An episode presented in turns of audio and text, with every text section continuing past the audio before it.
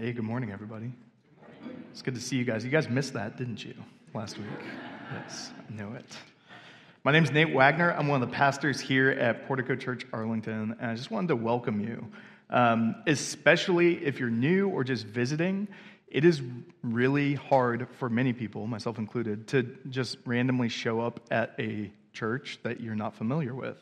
Um, and it's hard enough to show up at a church that you are familiar with. And so, thank you for being here. We hope that you feel welcome. And I will say that our hospitality team, Bonnie and Seth, this morning, um, they're awesome people. And so, I want to invite you to swing by and talk to them if you want to get more connected to the church, or if you just have questions. I'll be around too, so you can grab me if you'd like to chat as well.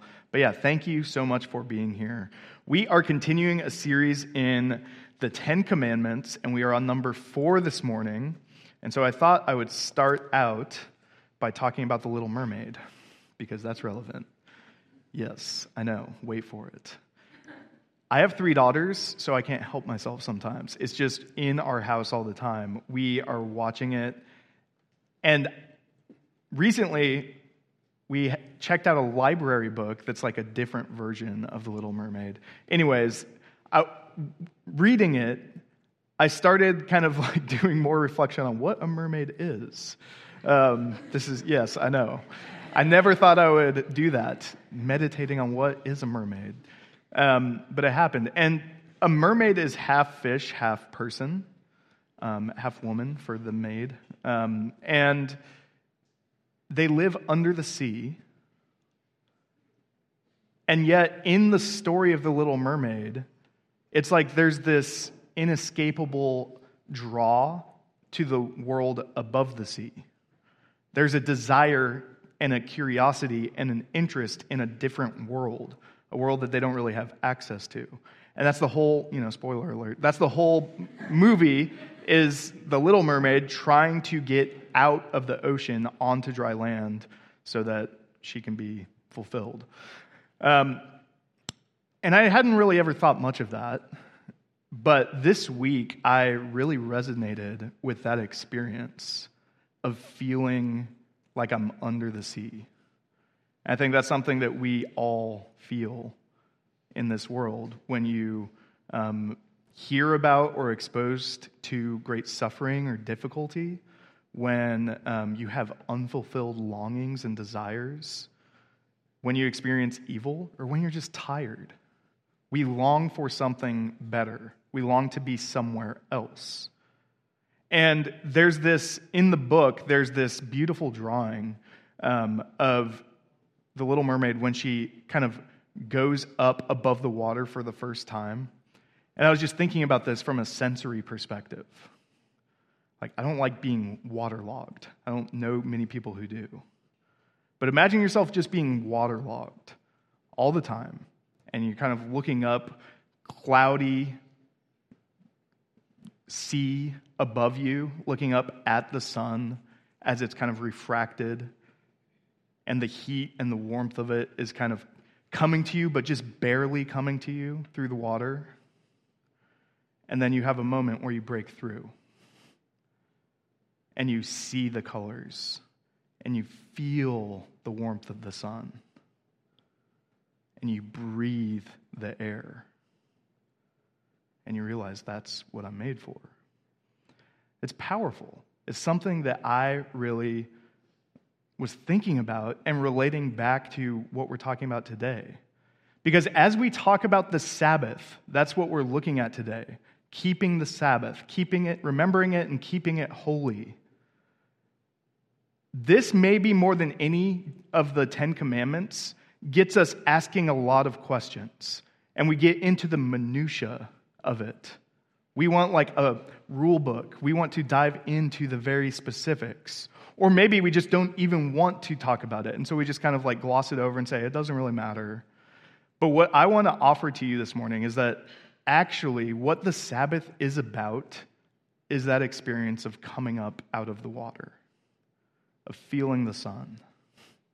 And it's a gift and it's brought through a good God who does not require anything of you except for that you rest in His provision, in His grace, and in His love. So let's go ahead and open up this, um, this passage this morning, and then we will dive into the text. We're reading from Exodus 20, and I'm going to start every week by reading verses 1 and 2 because it grounds us. It reminds us of what these commandments are, in that they are given to Israel as a gift after they have been saved. And they really ground the relationship that Israel has with God. And so, Exodus 20, verses 1 and 2, and then we're going to skip through to 8 through 11. And God spoke all these words saying, I am the Lord your God who brought you out of the land of Egypt, out of the house of slavery. Remember the Sabbath day to keep it holy. Six days you shall labor and do all your work, but the seventh day is a Sabbath to the Lord your God. On it you shall not do any work, you or your son or your daughter, your male servant or your female servant, or your livestock or the sojourner who is within your gates. For in six days the Lord made heaven and earth, the sea and all that is in them, and rested on the seventh day. Therefore, the Lord blessed the Sabbath day and made it holy. Please pray with me. Heavenly Father, we, um, we come to you this morning from a position of work we're busy with our work. We're busy with our work of providing for ourselves. We're busy with our work of making meaning for ourselves. We're busy with the work of trying to please you on our own. And your word, very clearly this morning, has one thing for us to hear, and that is to rest. And so, God, I ask that you would help us to receive that. Help us to understand what your desire is in it, and help us to receive that. Help us to come to you and rest. Help us do that here, even this morning. We pray all of this in Jesus' name. Amen. All right, so I want to um, put this in front of you guys. I have four R's that form a sentence. I'm very proud of myself. Um, remembering redemption requires rest. That's how we're going to walk through kind of this big bird's eye view of what we're talking about here on the Sabbath and how it applies to us. Remembering redemption requires rest. And so that is where we're going to start because in the text, you see, that's the first word. It's remember the Sabbath to keep it holy. And so remembering, what is remembering? Remembering is recalling the past in the present.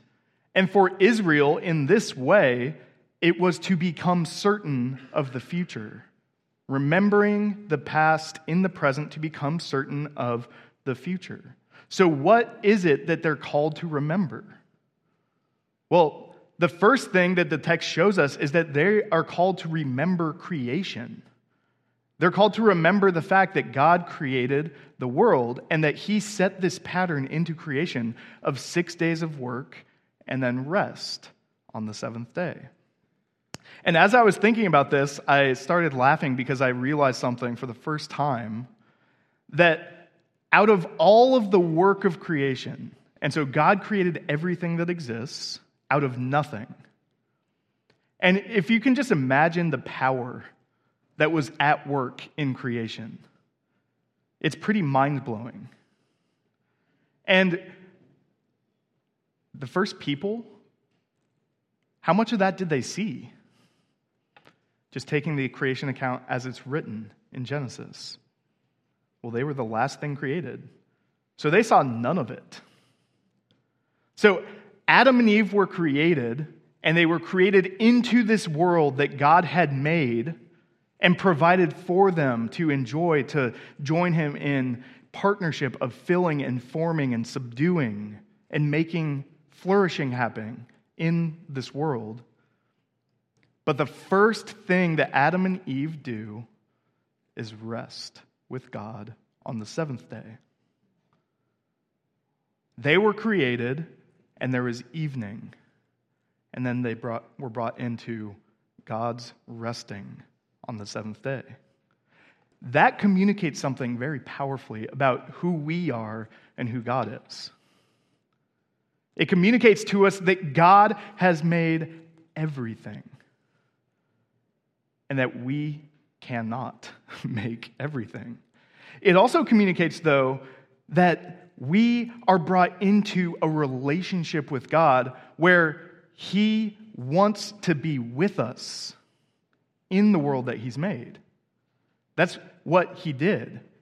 And that's what it means for God to stop working. I've always been curious about that. Like, what do you mean that God rested and stopped from his work? Well, what it means is that it was finished. The creation work of God was finished, He had completed it. And every now and then we get to do jobs that we're actually finished with, and it feels really good, doesn't it? When you're done with something, it's really nice. And so there's this fullness, there's an experience of satisfaction that comes along with a completed job. And so, on one hand, God finished his work, and so he rests from doing it because it's completed. But then the other thing that stopping and God stopping specifically on the seventh day implies is enjoying the work. God doesn't just finish it, but he enjoys it. He rests in it.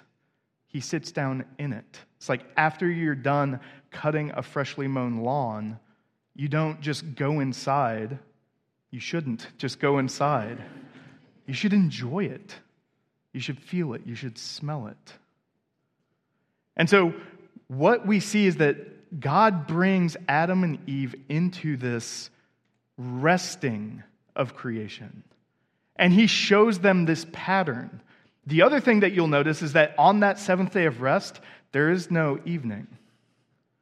It's like an ellipsis. And so God is showing them that actually the end, the purpose of all creation is this eternal rest with God. Now, that day did come to an end, but the end of creation, what it will ultimately result in, is a perpetual resting, a perpetual enjoying of creation with the Creator and His people. And so they're remembering that. But they're also remembering something else. And this becomes even more clear in Deuteronomy, which is kind of like the second telling of the law. And in Deuteronomy 5, verse 15,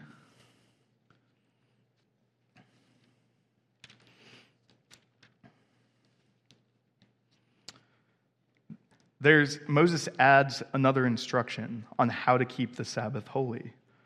He says that all of this rest will happen. But then he says, You shall remember that you were a slave in the land of Egypt, and the Lord your God brought you out from there with a mighty hand and an outstretched arm. Therefore, the Lord your God commanded you to keep the Sabbath day. And so there's instruction to remember not just creation, but also to remember redemption. And for Israel, this would have been one of the very um, powerful aspects of the reality of being given the law right after being brought out of Egypt. Because if you think about what Egypt was, Egypt was for Israel a giant question mark on the promise that God made to Abraham I will make of you a great nation, and I will bless many nations through you. He promised to give Abraham descendants and land, a kingdom he would make out of Abraham that would bless all of creation. But they were slaves, they were being oppressed. They were calling out to a God in pain and misery, and they weren't hearing anything. And so Egypt was this giant question mark and the experience of being pulled out, the plagues, and then the crossing of the sea, seeing the oppressors destroyed, it would have been visceral joy.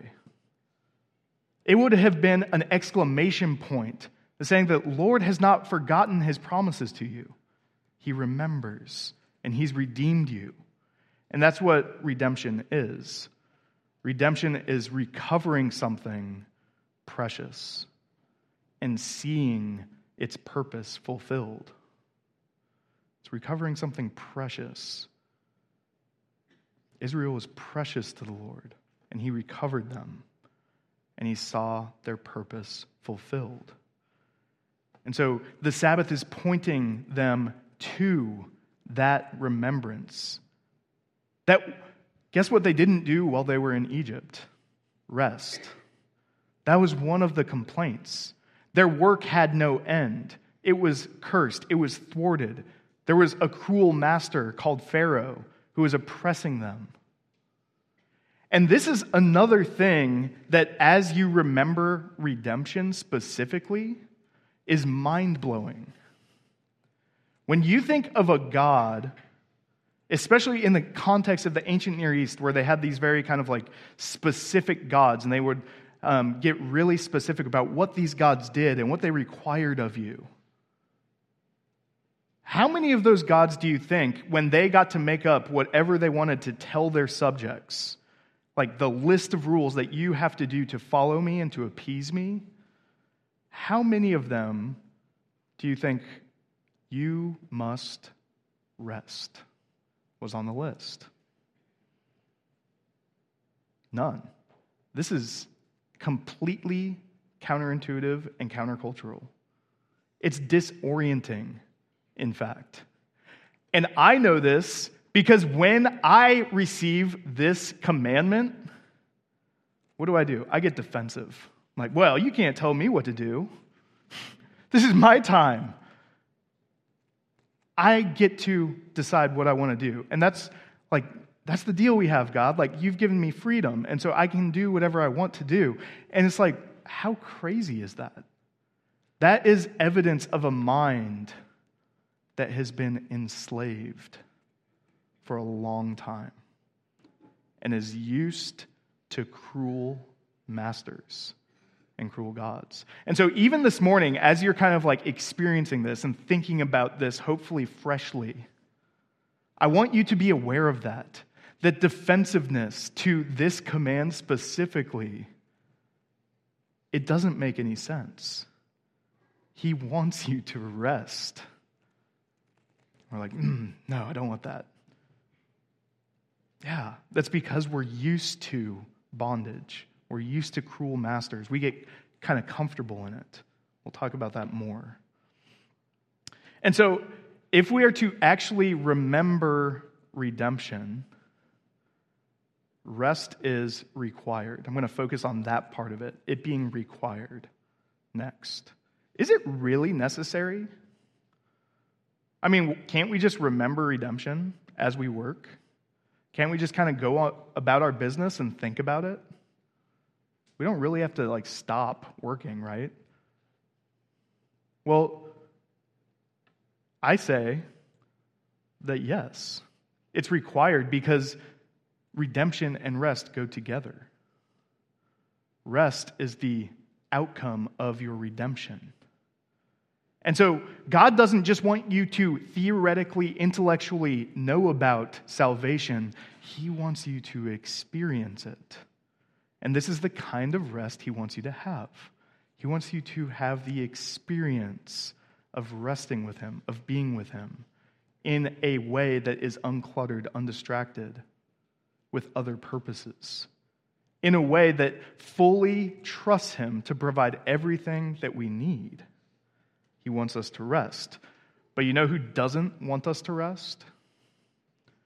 The same spiritual forces that were present in Egypt.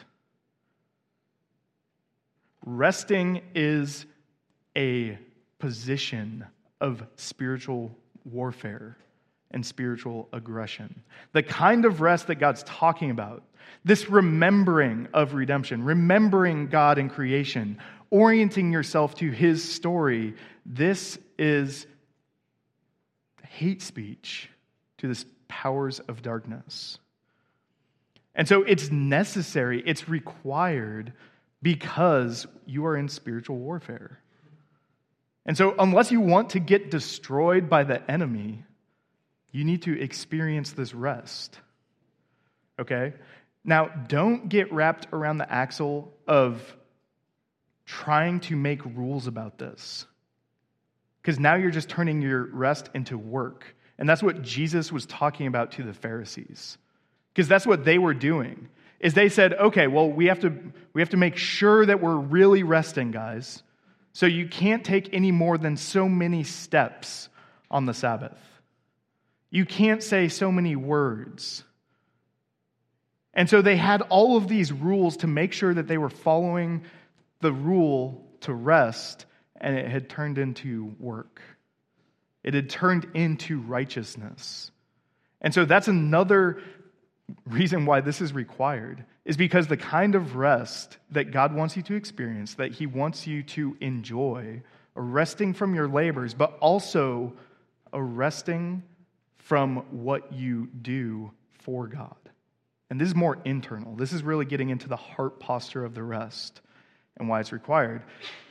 And this is what Jesus says He says, The Sabbath was not made for man, or man was not made for the Sabbath, but the Sabbath was made for man. That's what he tells the Pharisees. He says, The Sabbath is not the main thing here. The main thing here is that this is something that will reorient you to your position with the Lord. And there's great freedom and enjoyment. And so, if you find yourself looking down on people who don't keep the Sabbath as you want them to, or who aren't as serious about it, well, you're not actually resting, friends. You're still finding your righteousness in what you do.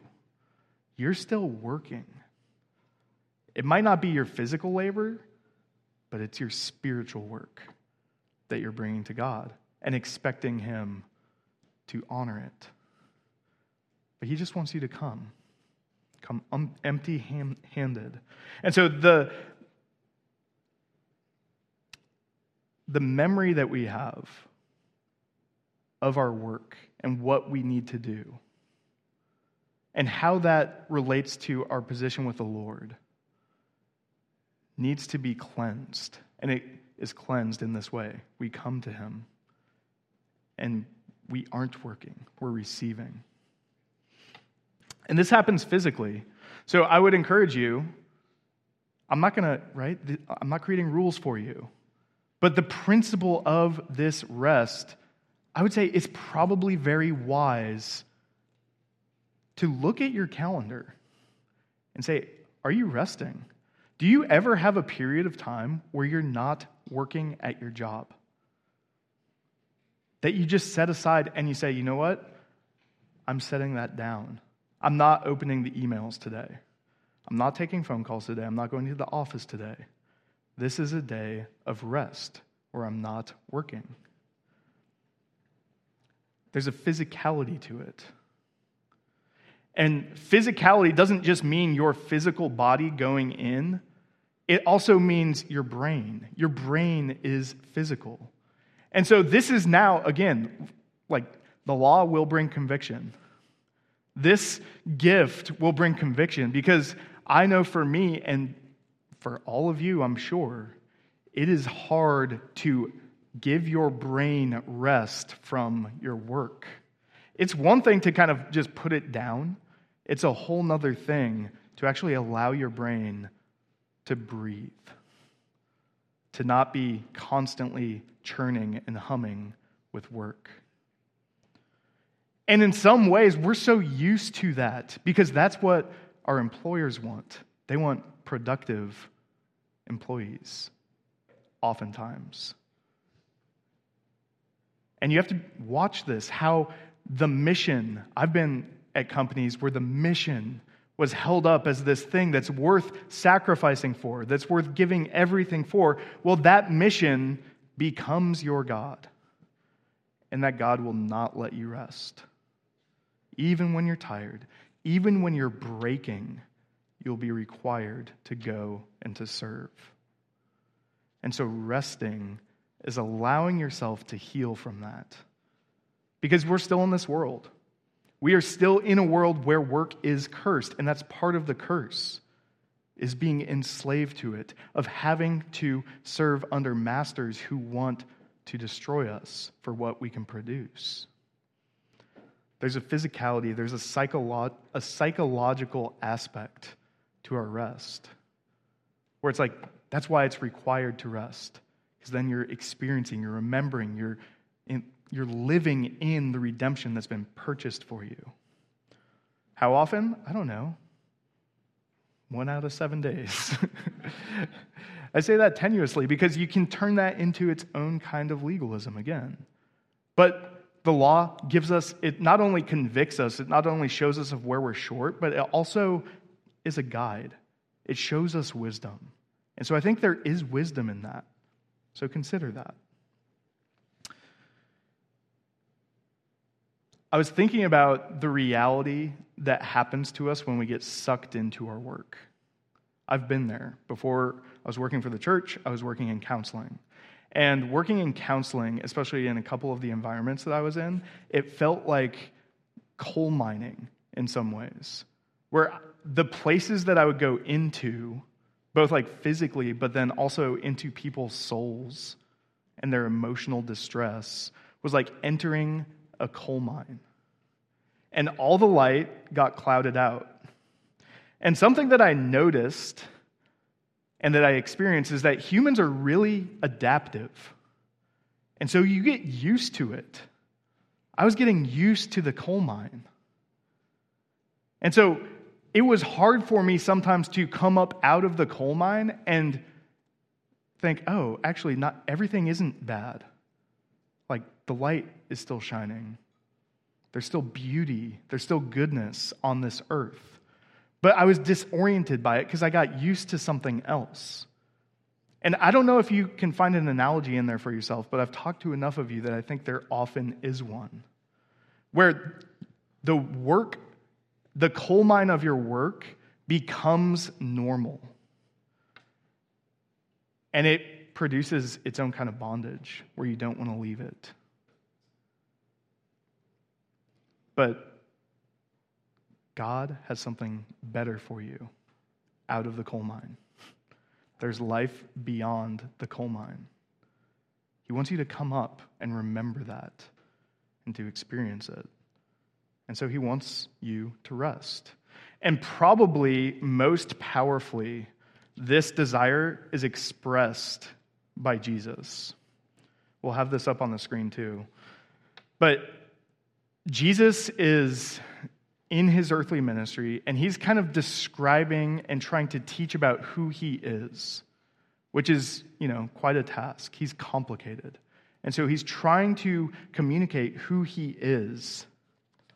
And this is one of those places in Scripture where you can highlight it, can underline it, because Jesus says very clearly who he is at his most true inner core.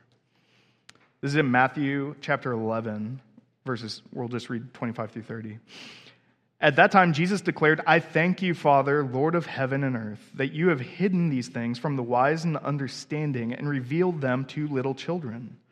Yes, Father, for such was your gracious will.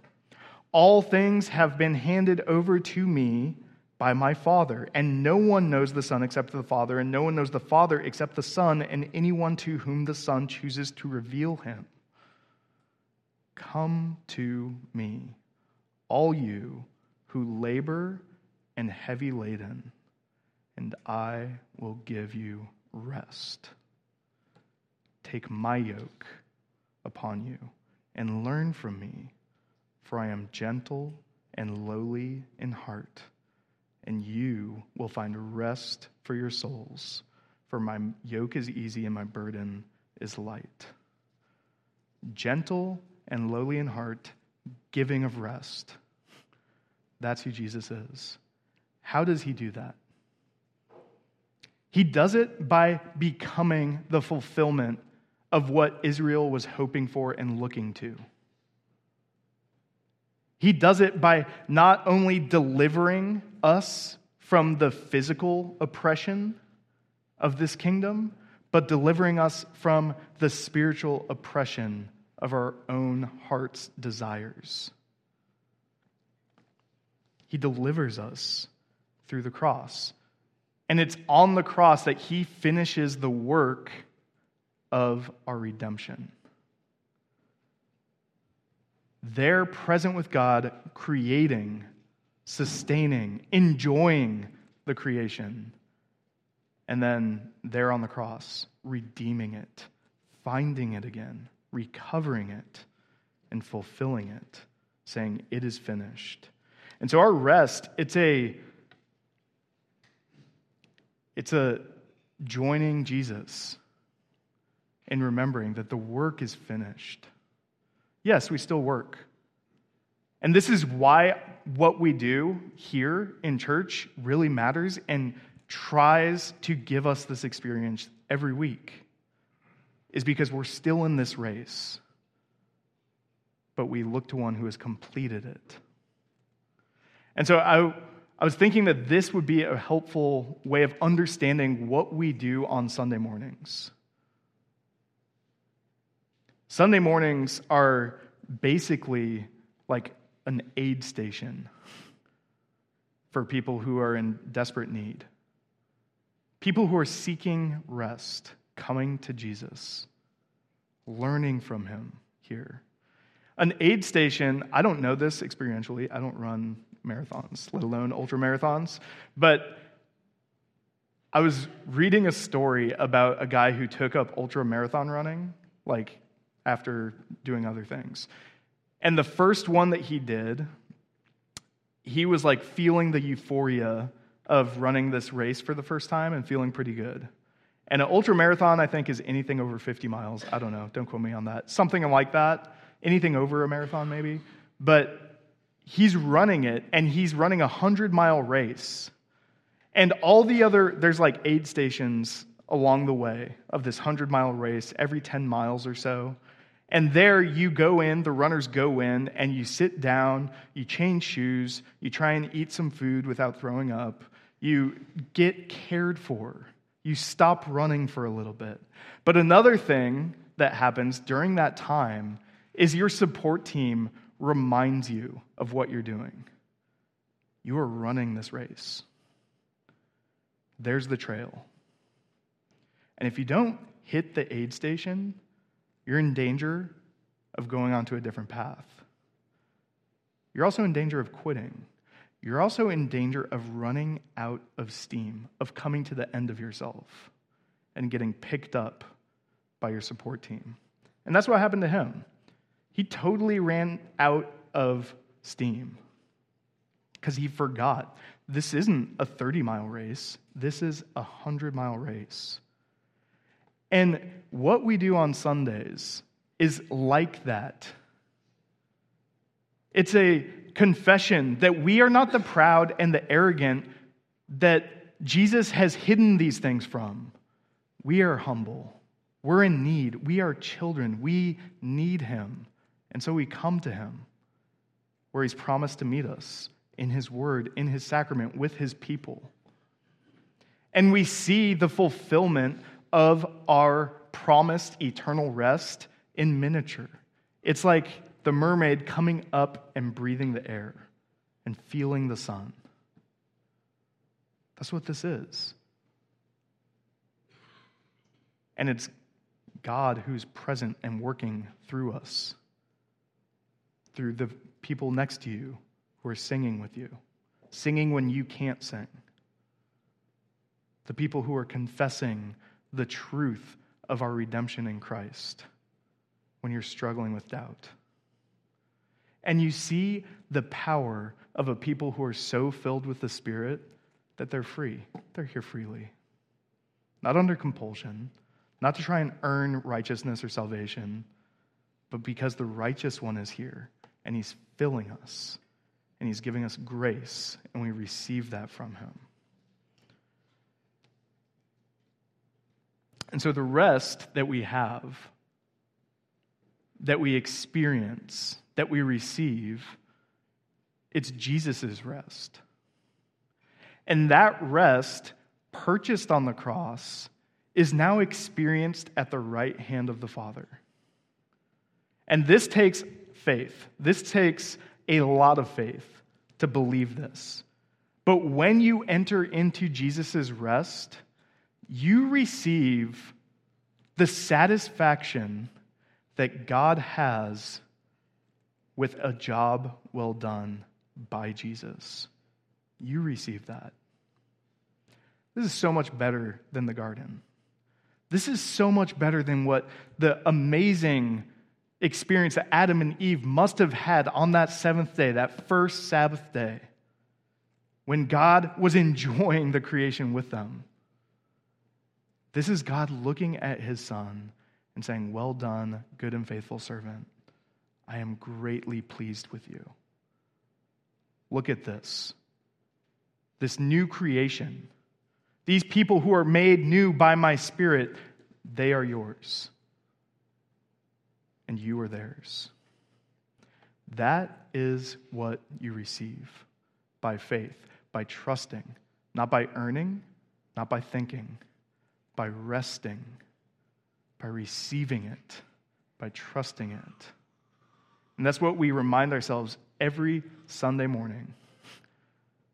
Because remembering redemption requires rest. Please pray with me. Father, we thank you that this is your word, and so we trust it. God, it doesn't make sense to us. We don't, we don't trust it. We think that there is an alternative motive. We think that the rest that you give us is a restriction. We think that it limits us. And so, God, I ask that we would this morning trust you again, that we would see the ways that we have been trying to make our own way in this world, trying to make our own way with you, where we have been rejecting the good gifts that you've given us to try and produce our own gifts. Lord, and that we would experience the wonder of the rest that you have for us. That we would receive that, that we would remind our, ourselves of that, that we would remind each other of that. And Lord, we look forward to the day when that is not just a fleeting experience, but we actually get to walk in that.